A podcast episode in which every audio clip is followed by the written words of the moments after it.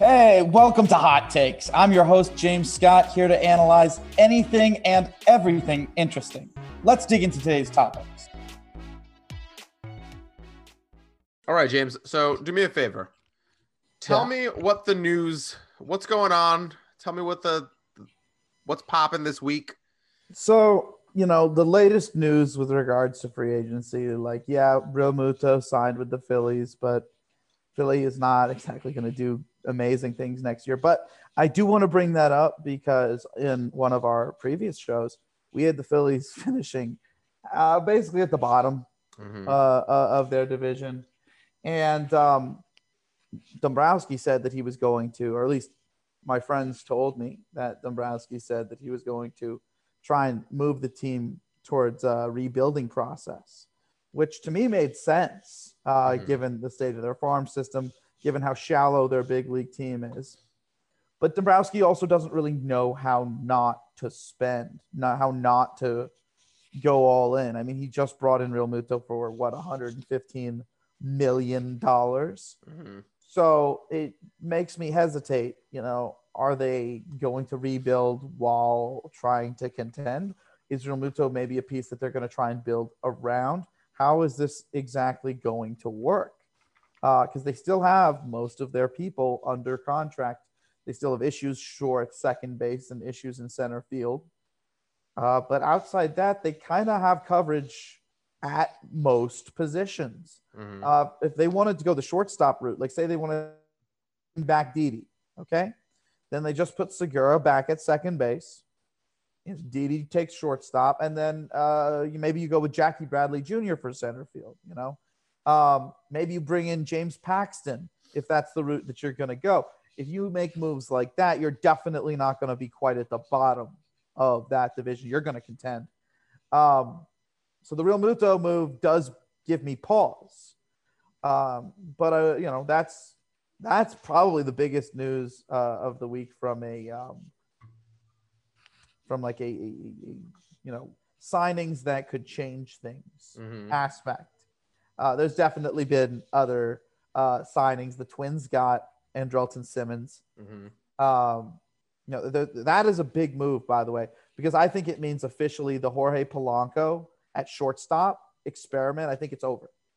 I think it's completely done. I think that he's never going to be at shortstop ever again. I think he's a terrible defender there. And I think that they were thinking, you know, and I think very obviously and clearly that this is a great decision uh, because A, I love Simmons and he upgrades their entire defense. Simmons plus Buxton up the middle is insane. It's about as good defensively as any team could ever hope for. But moving Polanco over to second base, he would be a plus defender. Polanco's a switch hitter. Uh, him without the juiced ball was not nearly the same guy. But I also don't think that Luis Arraez is going to continue to hit uh, uh, against his um, his handedness.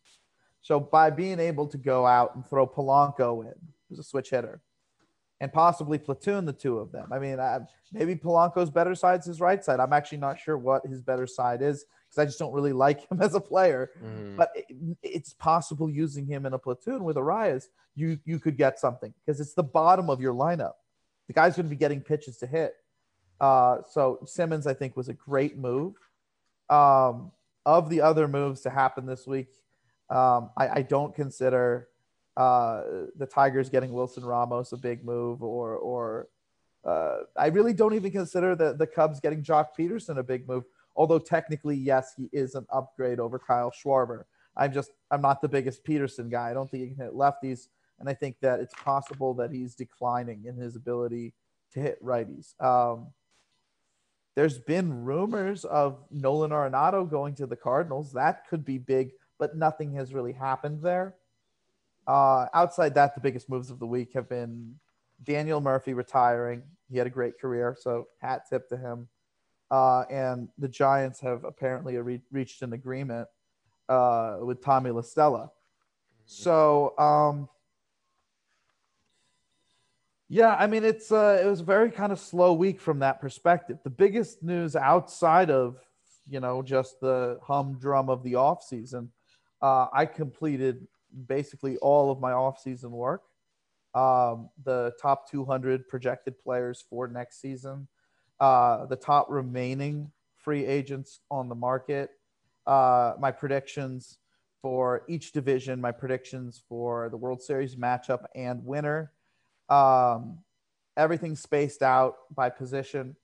Everything is in order from projected best at their position next year, uh, as far down as you could go amongst the top 200. Mm-hmm. Um, I, I, I, broke down pitchers by league instead of in order um, because I wanted you to get a better idea of what the American League and the National League has specifically pitching wise. Uh, I think it's very important to note the differences. The National League has a lot more starting pitching mm-hmm. uh, than than the American League does.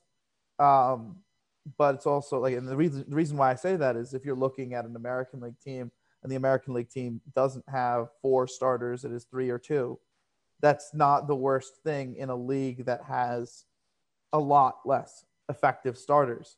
Um, I've also broken it down so that when you see those separate leagues, you can see, you know, what pitchers are on the same team. Because right now, um, if everything shakes out in the most perfect way possible with regards to where Bauer goes, with regards to where Paxton goes, with regards to uh, where possibly Kyle Hendricks gets traded to, um, with regards to all of that, if everything just shakes out, it's very possible that over 40, around 42 of the top 57 to 59 starting pitchers in the game will belong to a collection of only 9 to 11 teams, which I've never seen in my entire life. I've never seen so many top arms belong to so few teams.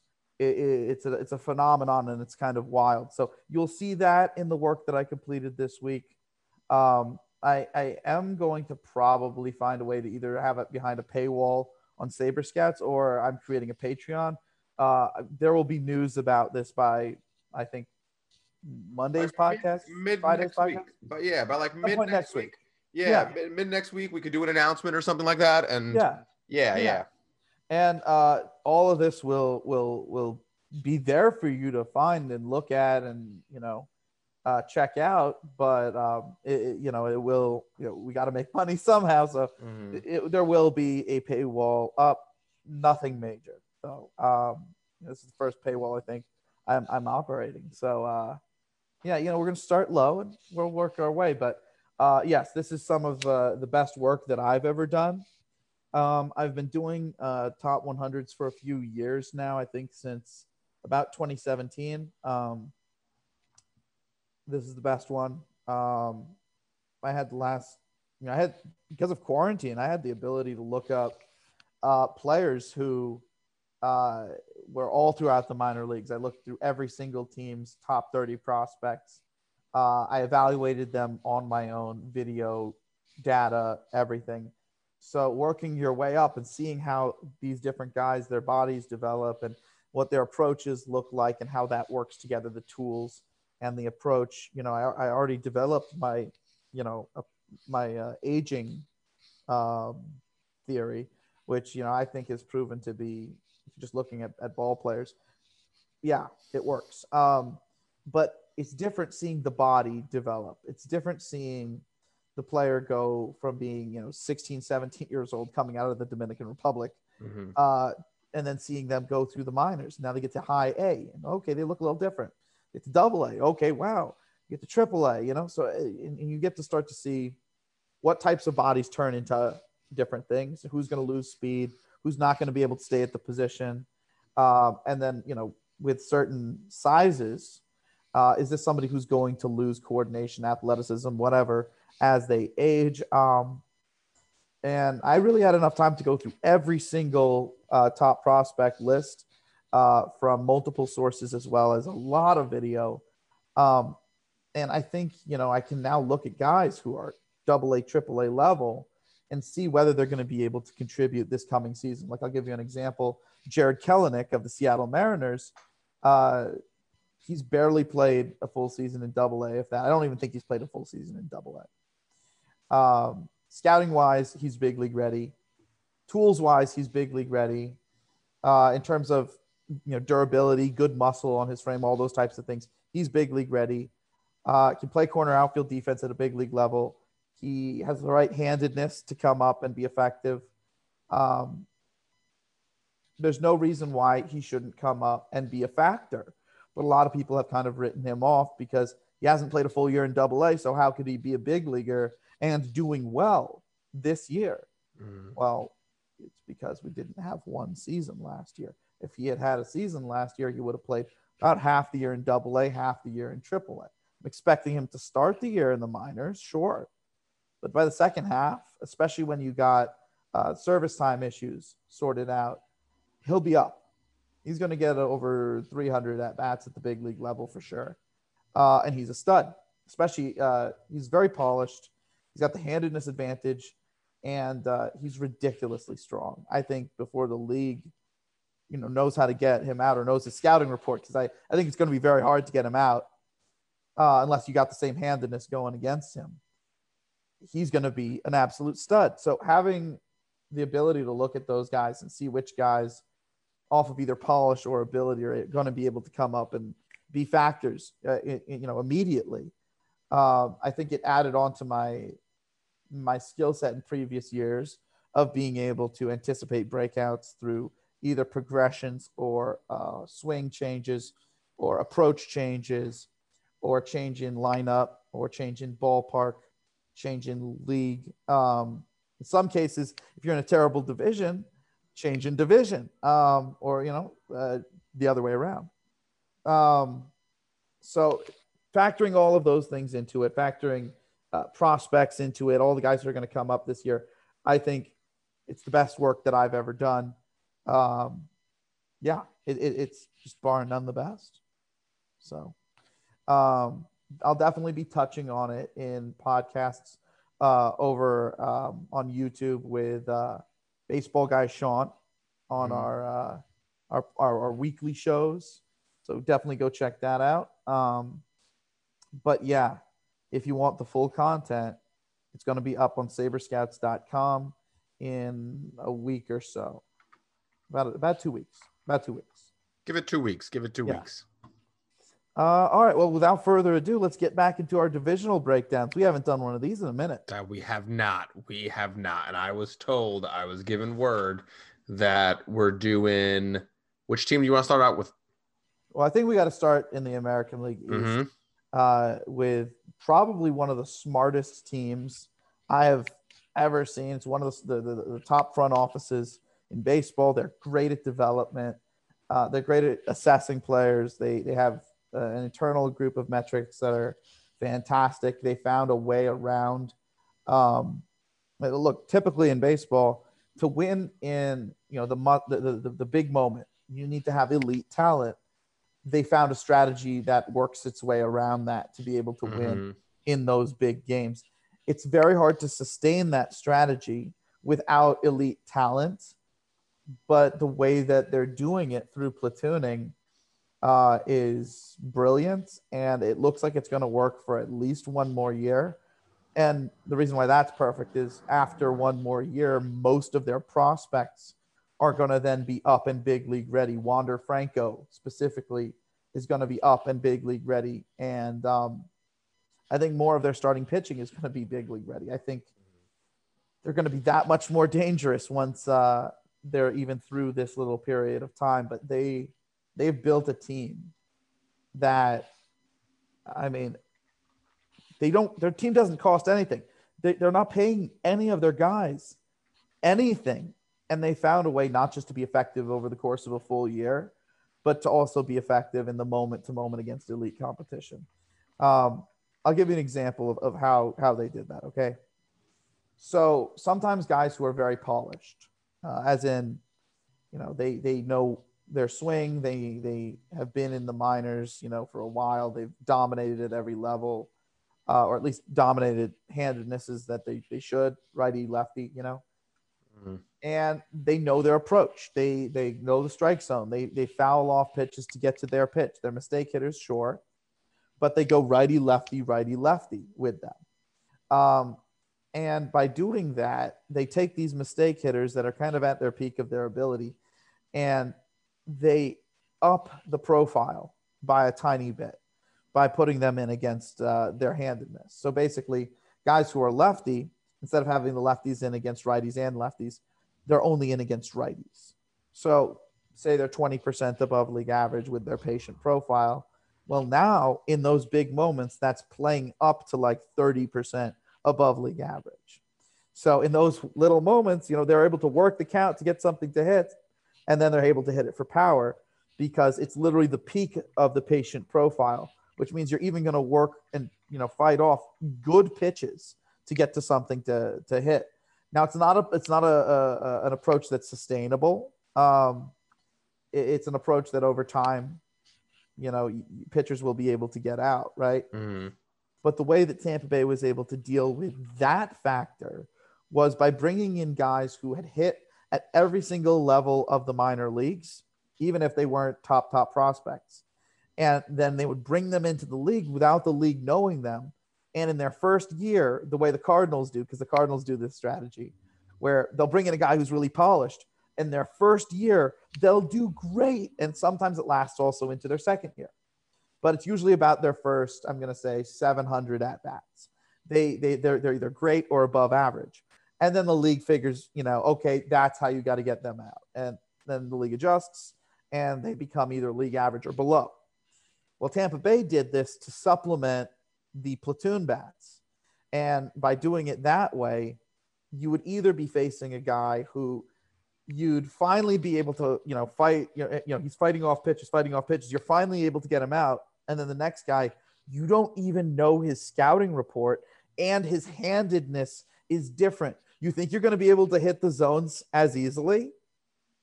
You see, so it, by going back and forth between these types of guys, it messes with pitchers enough that everybody eventually gets a pitch to hit. And when they do, guys are hitting for power. And because most of the profiles are patient, there's walks. So the power drives in runs. And that's how they've got it to work. But once the big leagues have adapted to these guys who are basically all polish, no tools.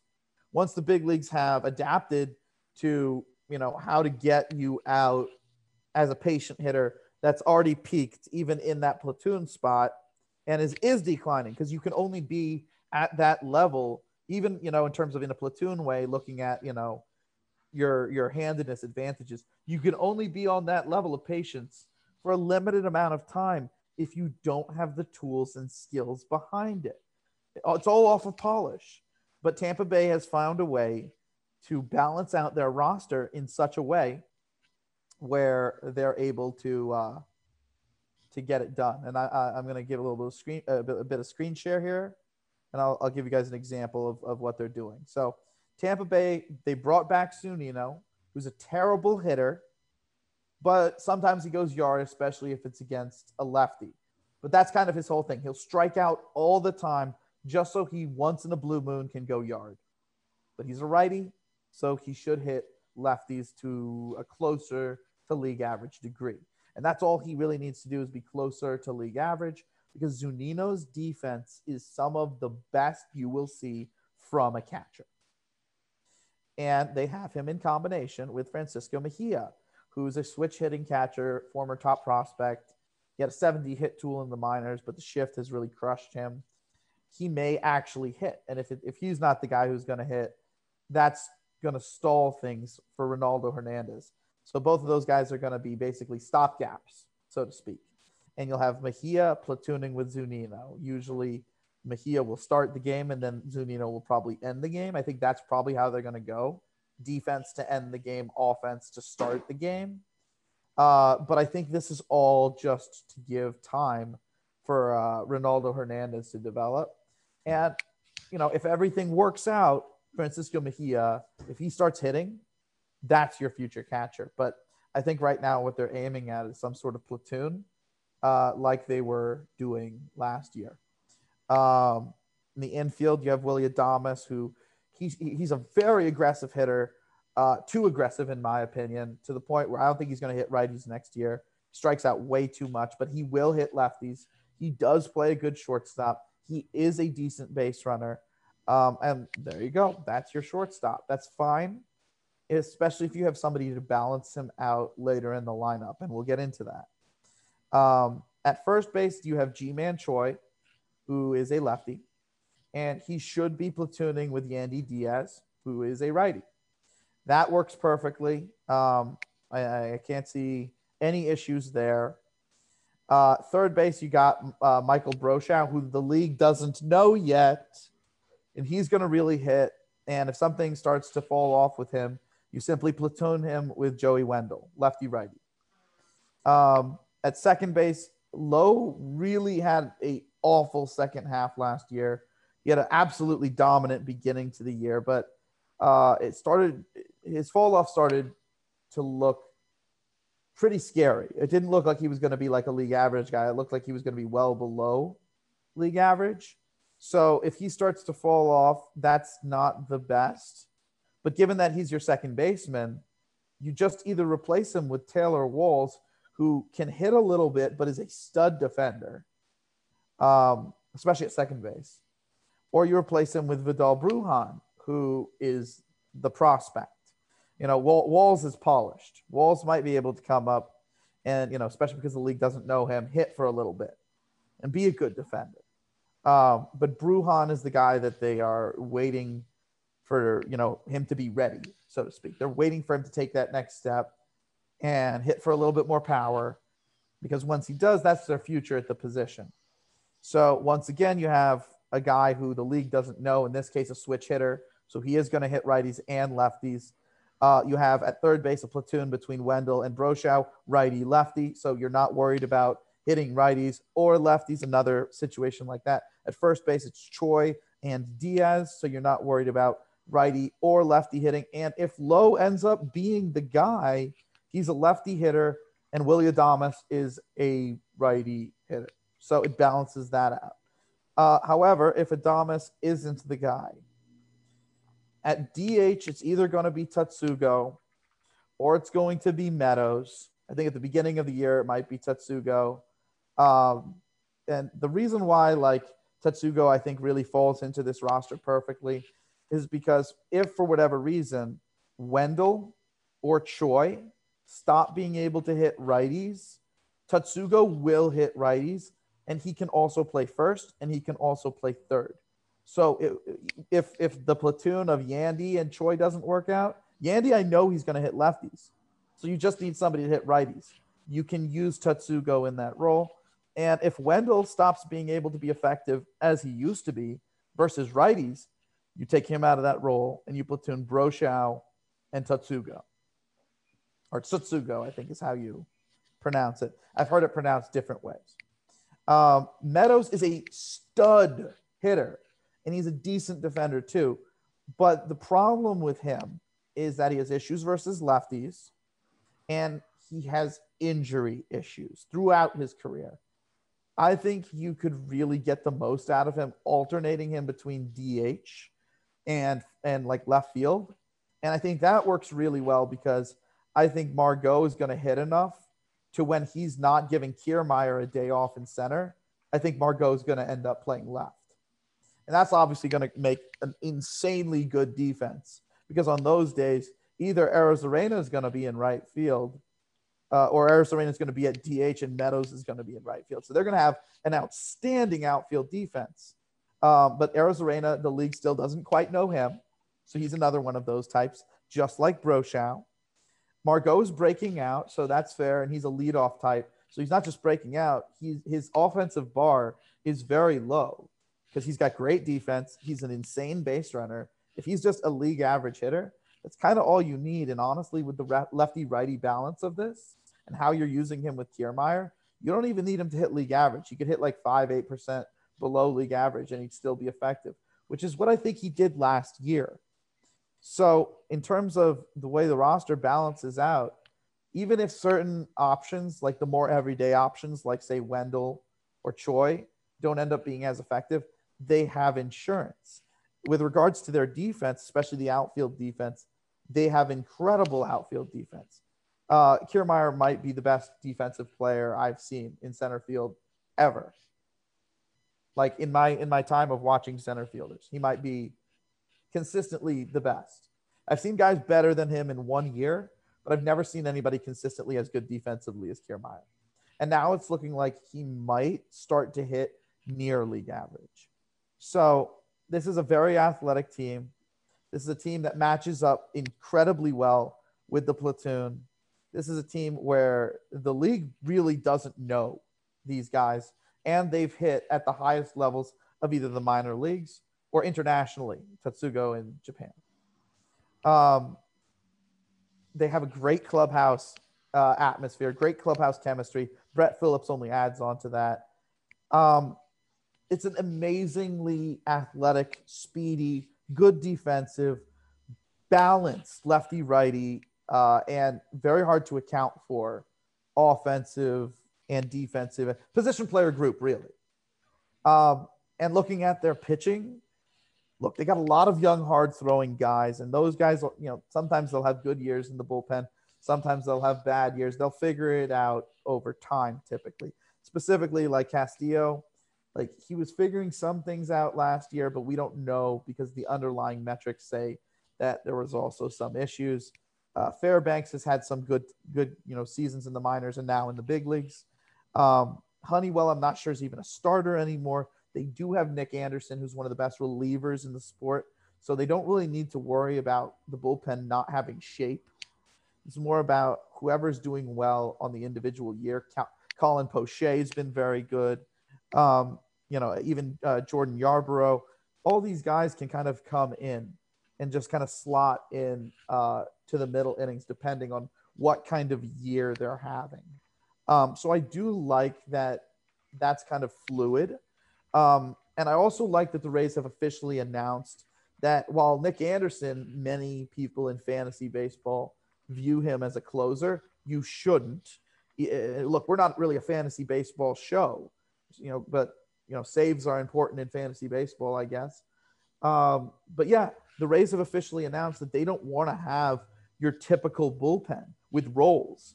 Um, it's going to be one of those types of things where, depending on how good a player is doing, they're going to be used in a different spot. So just because Nick Anderson's the best reliever there doesn't mean they're not going to use Nick Anderson with the game on the line every time next year. So it's a dangerous bullpen. It's flexible. It's young, a lot of hard throwers. And then, you know, getting to their rotation, they just keep bringing in guys who are like top notch starting pitching prospects. Uh, Glasnow, his xFIP keeps getting better and better each year. He has uncommon control, but he doesn't have a, a, ton of command to go with it. For somebody who's six foot nine and throws as hard as he does, if he ever figures out that last step, you know, the command, even gets it to just an average level, he's going to be as good as any pitcher in baseball. I hope Honeywell stays in the rotation because believe it or not, you, Chris, you're gonna you're gonna go like, dude. Brent Honeywell is a screwball pitcher. When was the last time we saw a screwball pitcher? Before I was born, that's for sure. Like I can't remember ever seeing somebody who can throw the screwball. Now Honeywell had uh, some arm troubles, obviously, because you know it, it, it's it's tough to throw the screwball without messing up your elbow. Um, but I think he might be back from them. I don't know if they're going to try him in the rotation. If they do, it's probably going to be towards the back end. Yes, Blake Snell is gone, but they got so many kids that are going to be in there. Uh, Shane McClanahan is a guy, starting pitching prospect who they've been bringing up. He's a top 100 guy or a borderline, depending on what list you use. Uh, Brendan McKay, his analytics showed that he was starting to really make some moves as a starting pitcher. I don't think that you're going to see him this year. If you do see him, it's going to be at the very end.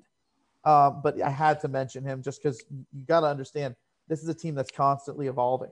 They have probably the best minor league system in all of baseball. And yet they have guys who are also growing at the big league level. Um, now, I kind of wanted to bring this guy up like last. So I guess, you know, okay, I'll go with Wacha first and then I'll bring up this guy. Um, Wacha is a really good arm for them because he can provide innings at the back of their rotation, but also he's a two pitch pitcher. So come playoff time, you can move him to the bullpen and you have another surefire stud reliever because two pitch pitchers When they move to the bullpen, they gain velocity, and there's a bigger differential between their two pitches. He's also six foot six, which always helps. Um, so the bullpen in the playoffs, should they get there, they'll they'll get there. Um, should be elite with Anderson and Wacha and all of these middle middle arms like uh, Yarbrough, Poche, um, Fairbanks, um, even Chirinos, to be fair. Um, but the one guy that I want to bring the most attention to of every pitcher they have, like Glasnow is mind blowingly cool to watch. Six foot nine, and he throws that hard, always in the strike zone, even though he doesn't quite have command. Uh, that control for that height and velocity is awesome. Uh, McClanahan's young and exciting. I, am not sure I'm a, the biggest fan of him yet, but I want to see what he has to offer. Um, it's a shame McKay's not going to be pitching because um, I really do like him. But the guy I've been like waiting to talk about is the guy that they got back in the Blake Snell move, Luis Patino. He has an absolutely electric arm. My only worry is the peripherals of him coming up from the minors show that they moved him very quickly. The Padres moved him very, very quickly, and it might have been too quickly. That being said, um, the, the, the Rays are a team that every single year is able to piece things together. I think Yarbrough at the beginning of the year uh, might be in the rotation. I think they'll probably go with an opener strategy for one of their spots. I think they'll have Glasnow and uh, maybe McClanahan and Wacha, or if it's not McClanahan, uh, it'll be Honey Honeywell versus McClanahan. You know, and that's how they'll go about their rotation at the beginning of the year. But I think that they see something in Patino. One thing that you know everybody says is don't trade with the Rays because they'll always win. Um, if what they see in Patino is that he's figured out control command with his stuff, he's a big league ace. Uh, my worry is that the peripherals do show that he's been rushed. Um, I think Tampa Bay overall is a second half team with regards to pitching, but a first half team with regards to their offense.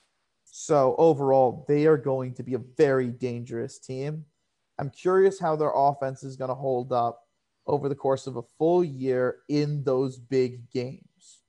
I'm curious whether people will get exposed when it's not a 60 game season with this strategy. Um, overall, I'm not the kind of, uh, be- I'm not a believer of patient approaches working versus higher levels of pitching, but I am a believer of if you don't know the guy's scouting report and he's polished and he's performed in, in AAA, you know, not going to miss pitches, he's going to kill you. He's going to kill you in the short term until you get the scouting report. Um, so it's Tampa Bay is a frustrating team, man. It's beautiful to watch them get these guys and them develop and you know how they have this low payroll and the strategy is beautiful, but it's frustrating because the players that they use in their strategy are not guys that are going to work long term. So even though you're seeing him succeed, it's kind of like, yeah, but in a couple of years, no one's going to know the people in the lineup. so I'm, I'm, you know, I'm hoping for the sake of, of Tampa Bay and the sake of Tampa Bay fans, uh, however few there are. Sorry, but I mean, you guys got the, the, the, the fewest fans in baseball. You guys need more fans for the quality of team that you have, for the quality of front office you have. You need you need a lot more fans. Um, if I'm a Tampa Bay fan, I want to see the prospects come up. I'm excited that they have this strategy. I like how it works. I like how it works against the big teams. I like how it works in the big moments. That's awesome. But I, I want to see people who will actually stick around and stay good for a while if I'm a Tampa Bay fan. I want to see like my next Carl Crawfords or Longorias or Uptons or, or what have you. Um, that would be a lot more exciting than the merry-go-round that we've been on the last couple of years. But it works. Tampa Bay wins over 90 games a year. Uh, a lot of the time they finish out ahead of the Yankees, out ahead of Boston, teams that can spend a lot more out ahead of the, the Jays. So um, Tampa Bay overall is one of the smartest teams in baseball.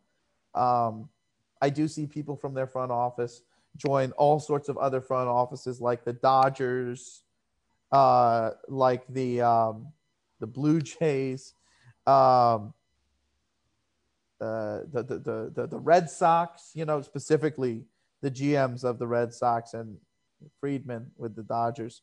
I don't know if he's still their GM. I'm going to have to recheck that. But they have one of the best front offices. It communicates really well with the scouting department, communicates really well with the coaching staff, communicates really well with the players.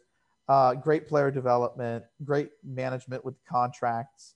Everything works together. It's like a perfect puzzle. And I just, I, I tip my hat to them.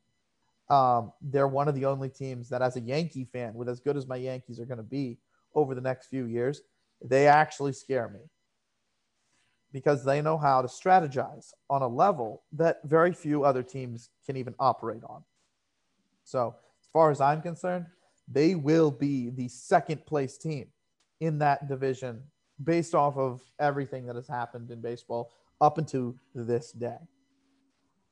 I don't really have much changes in any of my projections, really. Like, if we're looking at the, you know, when I said the, the Phillies are going to be at the bottom, I think the Phillies, because of their Realmuto move, are about tied with the Marlins. But mm-hmm. again, like that doesn't move them out of the spot that they're currently in. So thankfully, all of our projections are still holding up. And that brings me to the National League. I was talking about the Phillies. That segues us right in to the National League East, mm-hmm. uh, the, the, the second place team in that division. Now, I knew this was going to be controversial. Um, last week, I talked about the Braves as the third place team in that division. And that bothered a lot of people because the Braves have been doing really good. The Braves got Drew Smyly and Charlie Morton this offseason, and they got the kids coming up. They got Contreras, who will probably see a lot of this season at catcher because Travis d'Arnaud is injury prone. I think d'Arnaud's probably going to get about 95 games with like the remaining uh, 67 games going to uh, Contreras. Um, that sounds about right, actually. Yeah, um, somewhere like 65 to 70 something uh, games going uh, to Contreras, uh, and they are going to be bringing up uh, Cristian Pache for the outfield, as well as I'm expecting Drew Waters to be up. I mean, I don't know why they'd move on from Adam Duvall if they weren't thinking about committing time to them, both of them. Last time Drew Waters played, he was in Double A. He did pretty good uh, 2020, he would have been ticketed for AAA in theory. Uh, and there was the alternate site. So it's not like he's not playing or progressing. So looking at that team, the Braves have a great base running squad. They have a great defense, right? They have rookies at most positions or people who are still growing into their own spots. This is why the Washington Nationals are better next year than the Atlanta Braves. Now, this one shocks a lot of people because it's just like they were just so ready for the Braves to just take over. And it was just to be, oh, year after year. But the Braves haven't made any sort of offensive moves that are going to massively upgrade them next year. They're going from Marcell Ozuna as a DH to pitchers hitting. They have rookies at catcher for a good portion of the season, center field and left field looking at the Washington Nationals, this is the Nationals roster right here. They have the best hitter in baseball, who's now moving to right field, because they've brought in Kyle Schwarber. Okay. So you have uh, uh, Drew Waters, who's never played in the big leagues. There wasn't a AAA season. So you're essentially bringing him up from double A to the big leagues, even with progression, versus Kyle Schwarber, who was progressing, getting better in each of his big league seasons until the juiced ball went away last year and the, the season was short. Like the season was ridiculously short. Um, in the second half of 2019, Schwarber broke out. He turned into an utter monster. You can go check the splits mm-hmm. on Fangraphs. He was like 50% above league average. Total monster. Okay. Juice ball goes away and he starts to have a little bit of trouble as a guy with his amount of bat speed from obvious physical strength, guys who have his bat speed and patient approach, their swings take a while to come into form. Usually they're second half players. That I think is the case with Schwarber as a guy who consistently was 20% plus above league average uh, in the minors, actually a lot more than that, and who in 2019 was 20% above league average in the majors. I think at minimum, that's what you're going to see. I think there's a high chance that you see something bigger than that. There's a reason why Kyle Schwarber signed a one year deal. He's about to show the entire league that he's worth a lot more than that. Then he's going to go on the open market and he's going to make a lot of money. I don't know if I'd say Schwarber is going to be like 35% above league average or even above 30. But do I think he could be about 27, 28% above league average? Do I think he could hit about 35 bombs? Yes. Do I think he could absolutely torch righties? Yes. Is his defense that great? No. But you have Victor Robles, who statistically is the only, well, I still think Kiermaier is the best. And I keep saying that on a year to year basis, maybe there's somebody who can be better than Kiermaier defensively one year or two years in a row. Well, statistically speaking, Victor Robles is there. So even though Schwarber doesn't have the greatest defense, you can hide him to a certain degree in left field because you have Robles. Now, Robles was one of the best prospects in all baseball, and he was rushed to the big leagues. And he's had really rough years his first few years. Like his first year, he had barely any playing time. He went off, but it's been a, a straight decline since he's come up to the show. That being said, his tools are there. He was one of the best prospects in baseball, top five in all of baseball for years on end. He's hit at the high minors. I've seen him in the Arizona Fall League.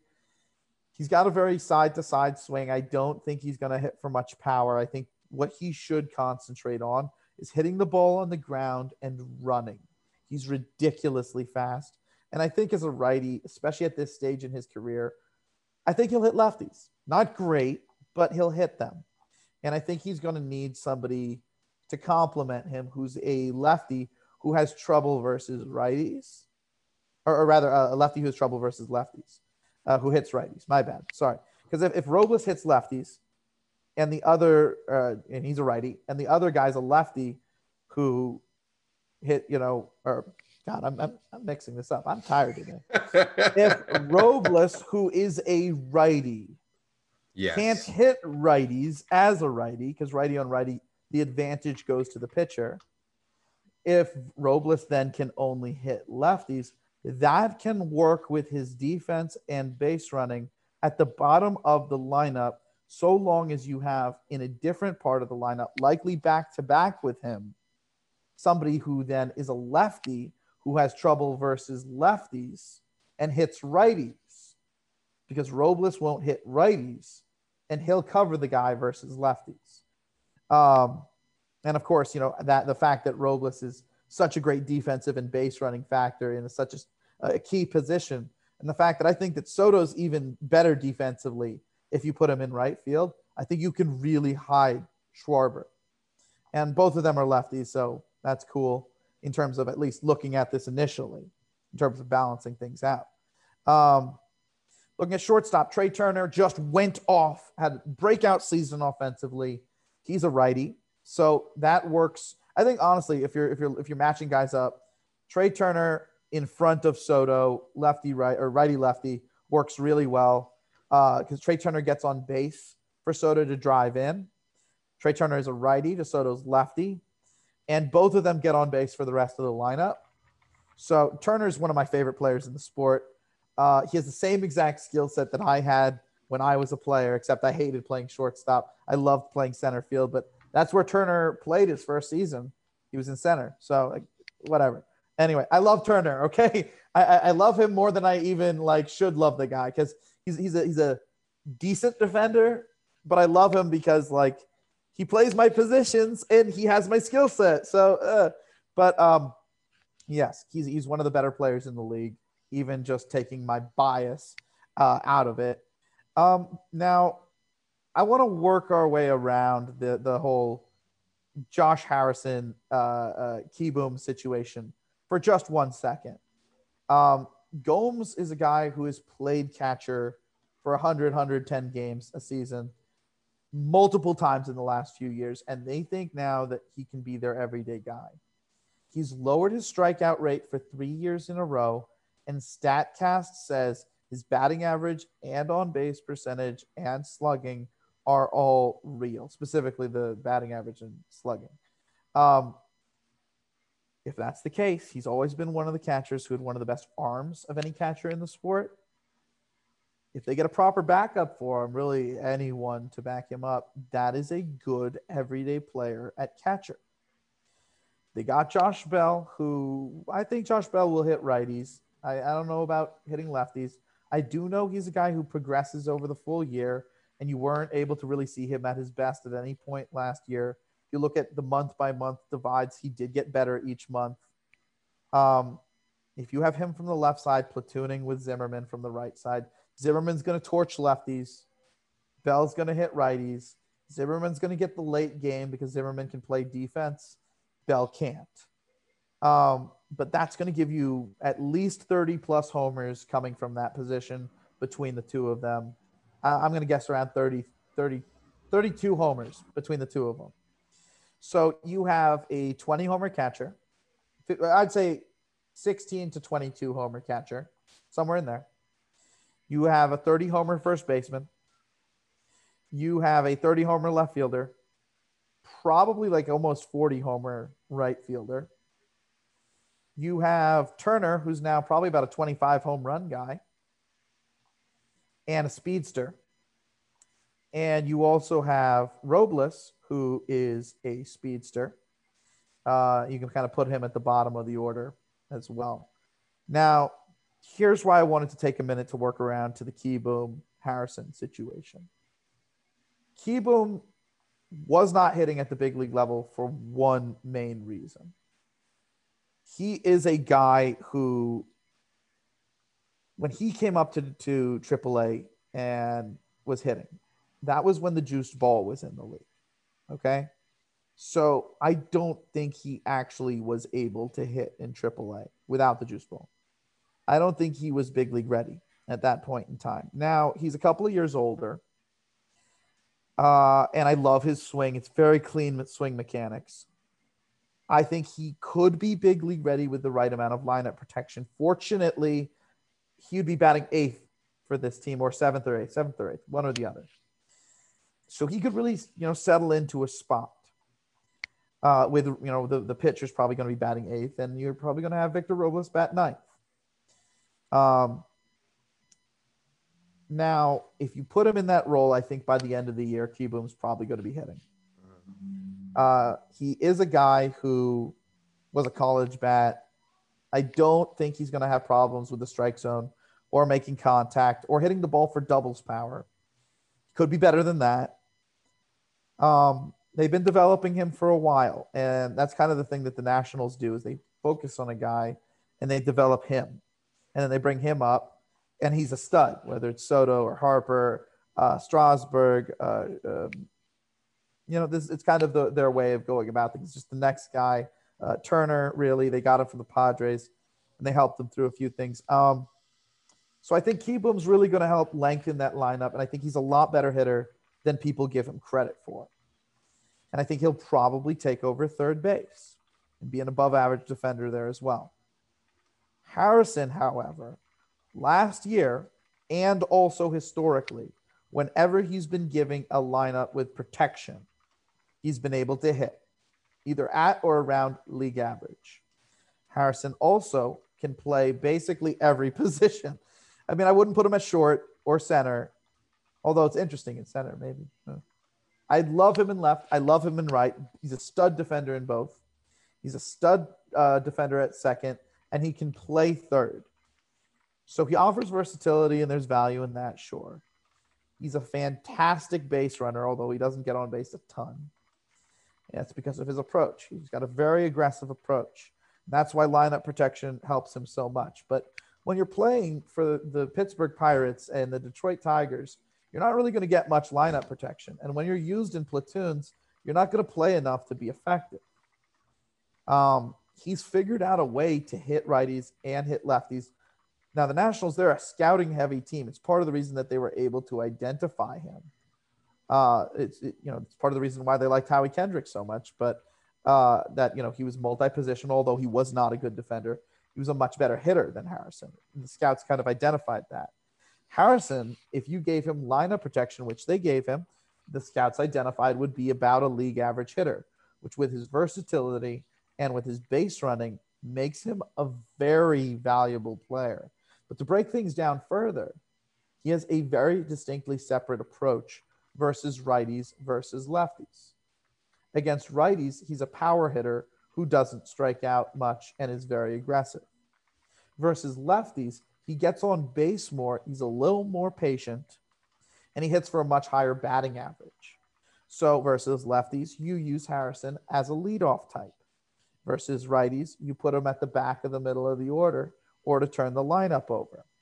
And he is a very good base runner once again. So when you add his base running and hitting ability to Kieboom, was a decent base runner, to Robles, who's a great base runner, to Trea Turner, who's one of the best base running threats in the league, they have a plus base running group as well, a better base running group than the Braves do. While the Braves do have the defensive advantage on the Nationals, the Nationals are much better at power hitting, and they have a much more veteran club, a club that is uh, balanced and lefty righty, has lots of power. Um, been there, done that, you know. Whereas the Braves have a rookie at catcher very possibly rookies in left and center field. They have um, a guy who's still adjusting to the big leagues at third base in Austin Riley. They are going from having Ozuna, who was 79% above league average, batted 338 with an on base percentage of 431 to a pitcher batting in that spot. Whereas the Nationals are basically upgrading at nearly every position. And then that brings me to the starting rotation. So, yes, the Braves have Fried and Smyly, who's very similar. Uh, they have Ian Anderson and they have uh, um, Charlie Morton, and then guys like Soroka. And da, da, da. I'm not as big on the rest of them, but they have those big four. The Nationals have Max Scherzer, Stephen Strasburg, Patrick Corbin. And while they don't have a four as good as Drew Smyly, Jon Lester is not ridiculously far off. And in terms of must win games and giving you more for sure innings, I actually like him as much as Drew Smyly in the must win games. And in terms of giving you more innings, I like him more than Drew Smyly. I just mm-hmm. like Drew Smyly's ERA on a start to start basis better than Jon Lester. It's just Lester in the big games is about as good as Smyly can be. So overall, I think the, the the the heart of these staffs is either a wash or you have to lean nationals because these guys have been there, done that, and have done it on this high high level for basically their whole careers. In the case of the top four, really, even if you're having guys like Corbin take a little step back and guys like Lester take a bigger step back. Um, I think guys like Fed and Voth would make great relievers by the time the playoffs come around. I think Daniel Johnson is a fantastic closer, although I think Hand will probably push him out of that role. So John, uh, Daniel or Daniel Johnson, what was Daniel Hudson. I was talking about Daniel Johnson the other day. He's an outfielder for Cleveland. Daniel Hudson will be a great closer for them, although I think that Hand will probably push him out of that role. There's also the very real possibility that they use Harris and Hand in the middle innings as firemen, along with Kyle, uh, uh Kyle Finnegan, who I guess is the brother of Brandon Finnegan. That's interesting. I got to check that out. Mm-hmm. And Wander Suero, who has a lot of potential. Uh, I think, to be honest, by the end of the season, uh, Jackson Rutledge will join them. But uh, I also think that, um, you know, this even this bullpen, even without Jackson Rutledge, uh, his presence, is a good bullpen. It's just more along the lines of, you know, Hudson gets the empty inning in the ninth. Uh, Harris versus mainly righties, if it's a bunch of righties coming up in an inning. Hand versus mainly lefties, it's a bunch of lefties coming up in an inning. Suero, just to kind of see how he is, use him in, in, in empty innings at the beginning of the year, uh, see what he has. And then come playoffs, Fed and Voth are also going to make outstanding relievers. So you'll have a collection of about six guys back there, which is all you really need. Maybe somebody steps it up from the rest to be your seventh, but I think that's a good bullpen. I think it's a bullpen that uh, with Harris in hand versus you know with the Braves, they have Will Smith. Um, they have um, yeah, I know Will Smith, right?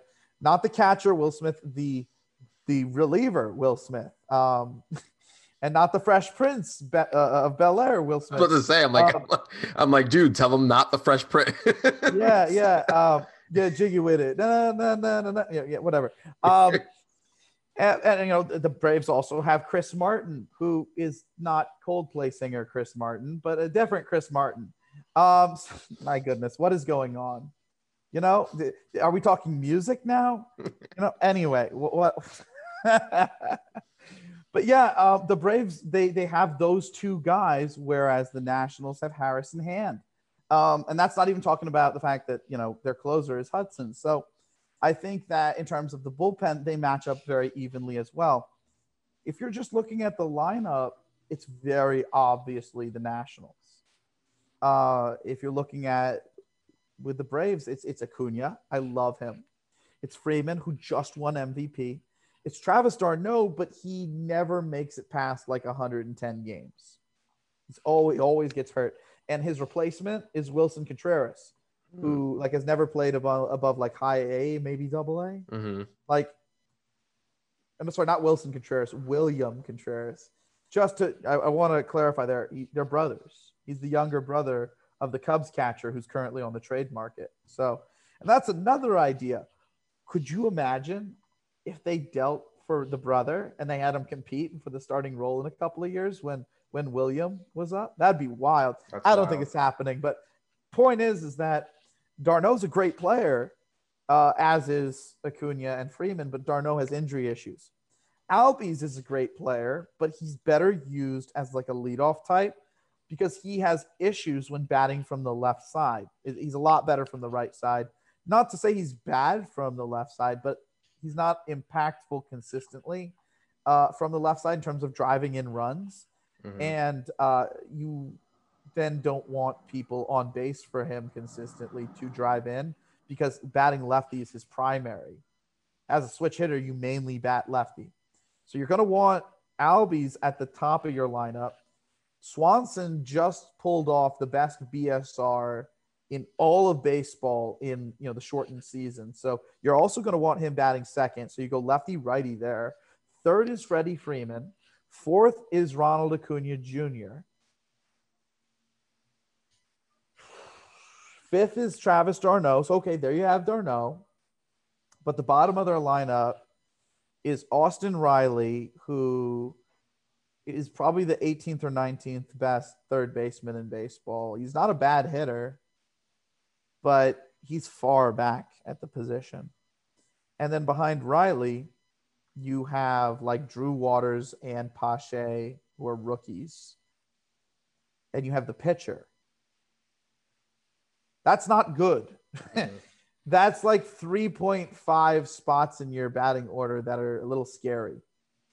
Um, and in the National League, you know, or in, in any league really in the ma- in the major leagues if you have that many pieces missing you're going to be at a disadvantage. If you're looking at the nationals that's one hitter catcher. Between the two of these guys that's a really good hitter. But you know even just looking at bell the regular that's a good hitter.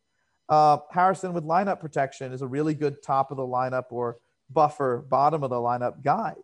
Uh, if again you have to use him with lineup protection but they have lineup protection. Kieboom, he's a guy who's hit at the minor leagues and you know, yes, the juiced ball really ha- it kind of stunted him with regards to uh, helping him grow and become a big leaguer. Uh, but he should hit by the by the, the second half of next year. Tur- Trea Turner and Juan Soto are two of the most productive uh, offensive forces in Major League Baseball. Com- comparing what Trea Turner does offensively and what Freddie Freeman and, and comparing Trea Turner what he does offensively and what um, Ronald Acuna does offensively, they contribute in different ways. Acuna has more power, less speed, and less contact, but I'd say that's a wash overall, just looking at the offense, uh, especially with what Trea Turner has now become. Freddie Freeman in his MVP year versus Juan Soto, that's also about a wash offensively. So you look at the rest of the lineup: Swanson, Travis d'Arnaud, Albies versus Schwarber versus Bell versus actually, you know, like like, like Gomes and Harrison and Kieboom. Yes, Harrison's a rookie, just like you know multiple people on the Braves are rookies, right? But it becomes a problem when you have like three rookies or multiple rookies. If you're hiding a guy in your lineup who's the rookie, that can work. So, um, yeah, I think they're a faster team. I think they're, uh, well, no, I think it's about even in terms of speed because the Braves' bottom of the lineup evens out the speed advantages that the Nationals have at the top. But the Nationals outdistance the Braves with regards to power hitting throughout their lineup. And they also outdistance themselves with regards to, you know, like on base percentage, getting on base, walking, because these guys are veterans very young group with regards to the Braves. I think it's very clear that the advantage offensively is the Nationals. I think the advantage defensively is the Braves. Yeah, advantage offensively Nationals, advantage defensively Braves, pitching wash leaning Nationals.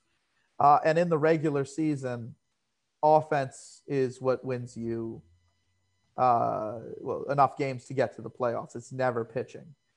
Um, primary example is how many of these years have the Mets had great pitching and can't do very much? And how many of the years had the Yankees had, you know, Sheffield, Soriano, Jeter, A Rod, Matsui, Giambi, and they'd win 100 games but not do anything in the playoffs?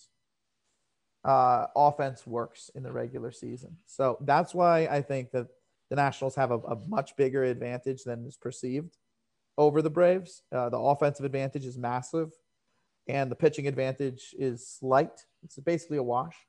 Um, should these teams face off in the playoffs, it would be a lot closer because a lot of the Braves rookies would have been developed. And the hitting advantage would be a lot closer. But given that that's going to take a full year to happen. And given that during that period of time, it's also very possible that Kieboom and uh, Robles, who's been at the big leagues for a few years, could take next steps, could take the the, the, the steps forward that they need to uh, really be who they were as prospects. Um, because that's kind of the whole thing. Prospects can take time to develop. So just because Pache and Waters are up doesn't mean that they're going to do anything. Both of them, their offensive profiles scare me to death for the beginning of their career. And to be honest, so does Victor Robles in center field for the Nationals. The only thing I want to say there, though, is Kieboom doesn't. Kieboom's offensive profile does not scare me. And Victor Robles, we at least know that he can give you the best, or I don't want to say the best, but some of the best, like tied for the best defense in center field in the big leagues, right up there with Kiermaier, at least at this defensive peak. And at least we know he's also an uh, elite base runner, which is not something that we can say 100% for sure with the Braves guys. Although I'd like to say when, you know, they were doing D-listers, which is the best defensive players at each position in the minor leagues, Pache was always considered to be like the best defensive center fielder in the minors. It's just different seeing it in the big leagues. I, am excited and that kind of defense usually transitions. But Robles has already done it. Like on the level that like you're hoping Pache does, that you think Pache will do. He's already done it. So it's just for sure, you know, the the, the guarantees, the the the the probability of a positive outcome is massively higher for the majority of the Nationals hitters, and they're massively more powerful. So overall, offensively, uh, the Nationals better than the Braves, and pitching wise, uh, I think that they're right there with them. I also don't think that the Nationals offseason is over, and they could bring back Sean Doolittle to add yet another arm to that bullpen. Um, all in all, the Nationals are one of the best scouting teams in Major League Baseball, and uh, I gotta say, like I of, of if, if you ask me, okay, James, you know, what teams would you love to work for? Nationals are in my top five. Mm. because they look at information out there that's analytical through a scouting lens. So they're able to look at guys for what they are and say, hey, if we change this about them, their ballpark, their lineup, you know, whether it's lineup protection, smaller ballpark, bigger ballpark for some guys, um, it will change what they do. And with guys like Jon Lester, like, okay, not a lot of people value Jon Lester because he's not that good anymore. But in big games, he's still pretty good. And he goes a lot of innings. So behind the big three aces that they have, it's a perfect fourth guy. Uh, I just think that the Nationals are thinking about baseball in terms of what's enough to get us to the dance, aka the playoffs, and also enough enough of, uh, uh, uh of a advantage once we're there for us to then push towards a World Series. Um, I really like what they're doing. I really like um, the Nationals team, the way they put together their teams. Uh, and I think they're one of the 10 smartest front offices in Major League Baseball. I think they're right there with Tampa Bay, but they think about things in a different way than Tampa Bay. Tampa Bay is all about money management, they're all about um, getting guys who will contribute when you add up their production enough to be right there with the league leaders. Tampa Bay is about, you know, is this a guy who's going to be able to be, you know, good against higher levels of pitching, but it's more important that he's also good, you know, versus, you know, during the whole entire season. And we're going to have a very typical righty lefty mix where the Nationals don't really seem afraid to go get guys who are aggressive bad ball hitters, to go get guys who are like really good on at running the bases, to go get guys that are at completely different stages of their career, uh, to go get guys who have been in the big leagues for a very long time and just not trusted with an everyday role and being like, you know what, we think you can do this. Like, I'm sorry, that kind of out of the box thinking is brilliant if it works. If it doesn't work, it means you're crazy. but if it works, it means you're a genius.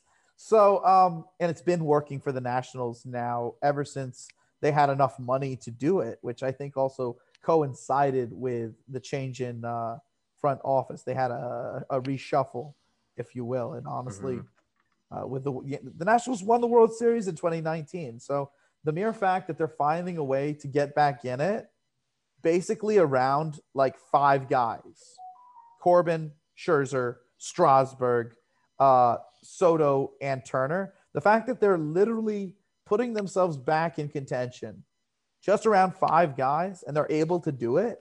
They're brilliant. They're a brilliant team. They're a brilliant organization. And I'm just kind of excited to see what's going to happen over the next few years because they don't have a farm system. They don't have very many prospects at all, if any. So, are they going to continue to try and win with this group or are they going to fire sale? And if they do try to win with this group continuously, could it actually work? Because right now it's looking like it is. So, I don't know. I think they're absolutely fascinating. I think they're a really fun team to watch.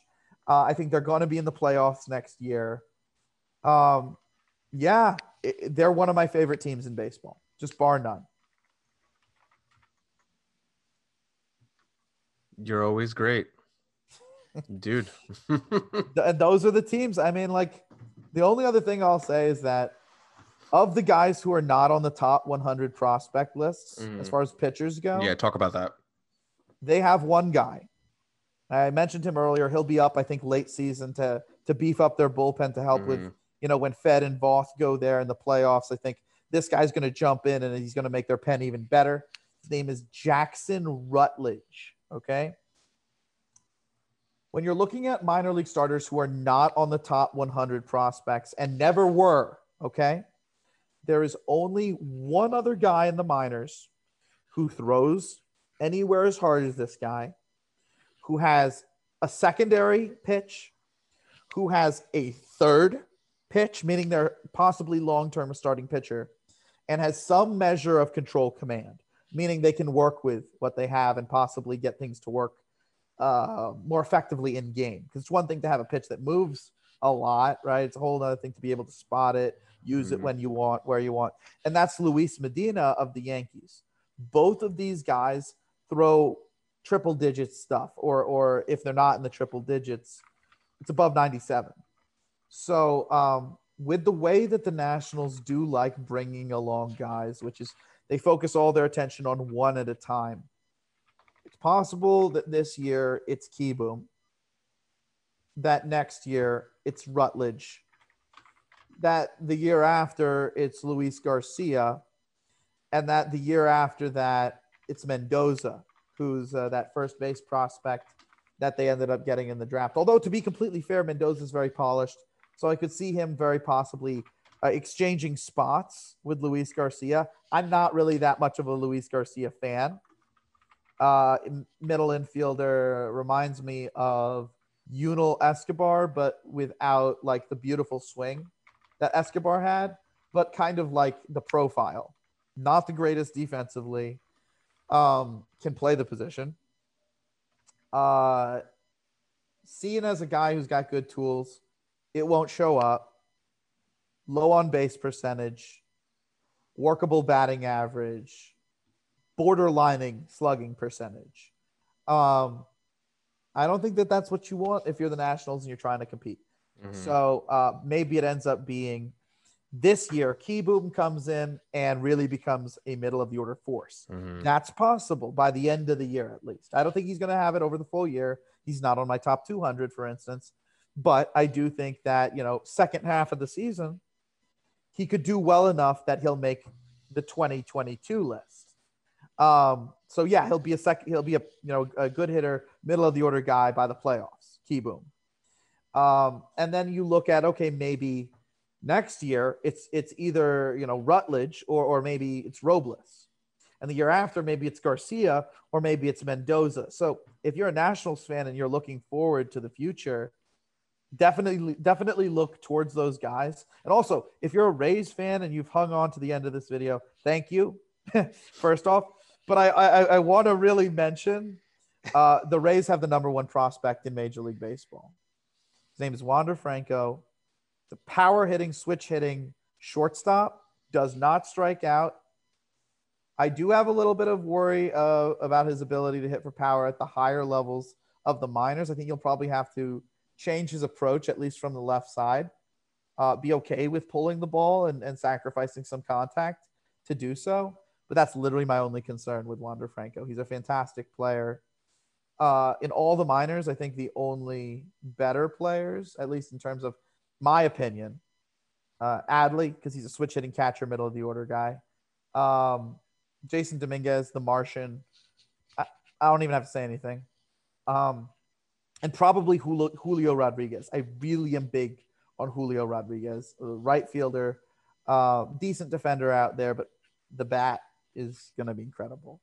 Uh, those are the only guys that I like better than Wander Franco uh, as far as prospects go. But like, I'm the minority. Most people like Wander Franco by far better than any prospect in baseball. They compare him to Hanley Ramirez, you know, the guy who I think one year Hanley he stole 51 bases and hit 29 home runs.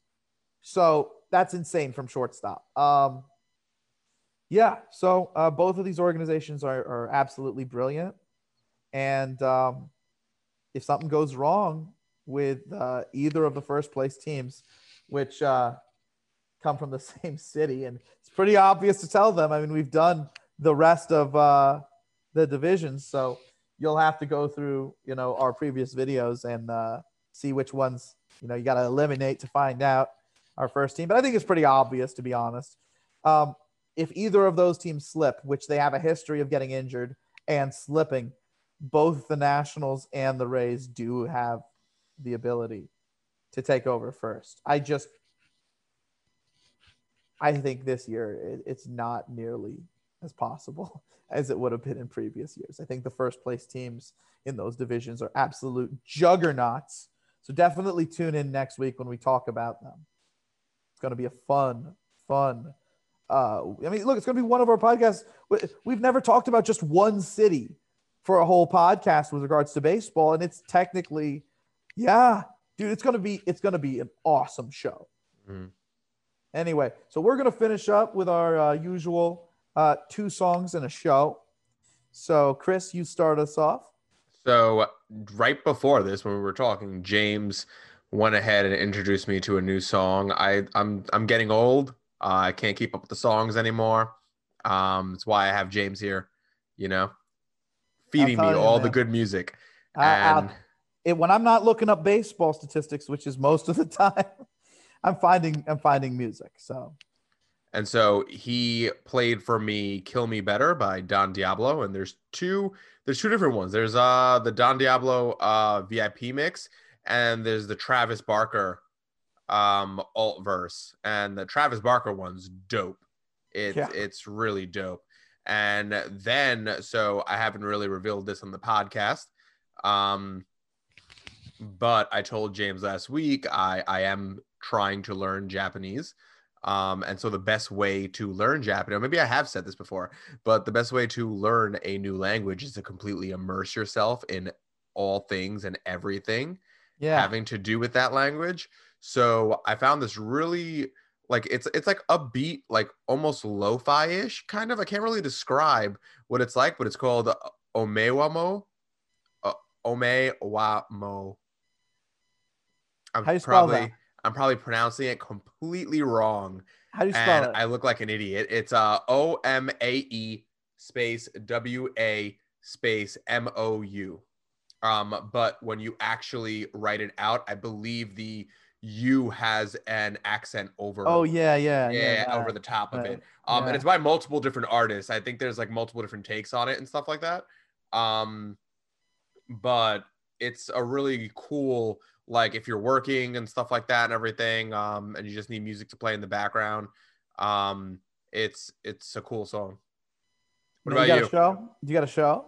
Oh, do I have a show? So I mean, along those lines, along those lines, I've been watching the anime Fire Force, um, in Ooh. strictly in Japanese, uh, which is also amazing, completely amazing. Um, hey, look, I that's look. If you have you ever seen Dragon Ball Z in, in Japanese? I, I have. It's amazing. You. Oh you- my goodness. it's literally amazing. It's so fantastic. Most people don't know that. Like, I think Goku's original voice actor is a girl. yeah, it's, it's, it's a woman. Yeah. Yeah, Yeah, she yeah. killed it. She absolutely killed. It. No, she murdered it. She completely Yeah. murdered it. Like it's crazy. No, I'll but- use. Uh, I, I- could use Dragon Ball Z as a show, but I, I, I'm gonna use Aggretsuko. I'm talking about animes, talking about you know Mm, the Japanese culture, you know, mm. you know, and all that. Aggretsuko is a fantastic show. It's on Netflix. Um, it's very like normal persony, and if you're if you have a busy life and you don't have time for 40 minute shows, 30 something minute shows, each episode's like 15 minutes. So um, it's kind of cute, and if you add up all the episodes, it's basically like a movie length Mhm. and uh, it's kind of like a rom com, but it's like a animated rom com, and it's hilarious. It's it's absolutely hilarious. I don't really like rom coms. It's not really my thing, but it's adorable and I love it. So definitely check that out. Um, for my songs, I guess it's all Japanese today. Um, No. my first my first song, I feel like I always set on, the tune. like yo, like what's going on here? Uh, yeah, no, the first song I actually had this chosen before uh, the show, so like this is completely unplanned. Uh, it's called Tokyo Drifting. Mhm. Uh, it's by Glass Animals and Denzel Curry, who's always entertaining. It, it, this is Um, actually completely unplanned. It well, this was Yeah. not planned. yeah, it's a great track. So yeah, Tokyo Drifting, Glass Animals, Denzel Curry, and then there's this other track that I discovered recently by like one of my like favorite new artists. Like everything he releases, I have to check it out because like he's, he's good. He's really good. His name's Justin Jay And him and this other guy, Josh Taylor, they've worked before. Um, they collab on this song called No Chance. Um, and the one that I was listening to is called No Chance Edit. Um, definitely check out both of those songs. They're completely different vibes from each other, Mhm. but they're fantastic. And I think you will you'll love them. And I think that wraps us our show for this week. So Yep. there we go. Uh, thanks for tuning in. Uh, definitely like, definitely subscribe. And if you have uh, any disagreements, uh, definitely jump in the comments. And uh, yeah, I'm, I'm, I'm down to defend why Josh Harrison is one of the most underrated players in Mhm. Major League Baseball. I'm down to defend why Kieboom is probably big league ready at this point in time, or will be by the second half. Uh, let's get it. You know, let's talk about uh, why Tampa Bay, um, you know, isn't a first place team. If you think that they're they're going to overtake the Yankees and that the Yankees moves are nothing, like, all right, let's get into it. I'll see you there. Just uh, yeah, and uh, also, you know, like I I never really I, I wanted to jump into this at some point in time, but like, yo, like. like, come on, man. Yeah, like, dude, this is like one of my favorite hoodies. I haven't even got the chance to show Chris it, but like, yeah, just so like everybody can see. Watch this show too. Definitely do that. Great Three, show. three shows for the price of one. Yeah, three shows for the price of one. I mean, like the shirt, the, you know, the shirt speaking for me. There we go. Watch the show. Uh, it's it's uh, too much, too much. Next week. We'll see you next week. Later, everyone. Goodbye.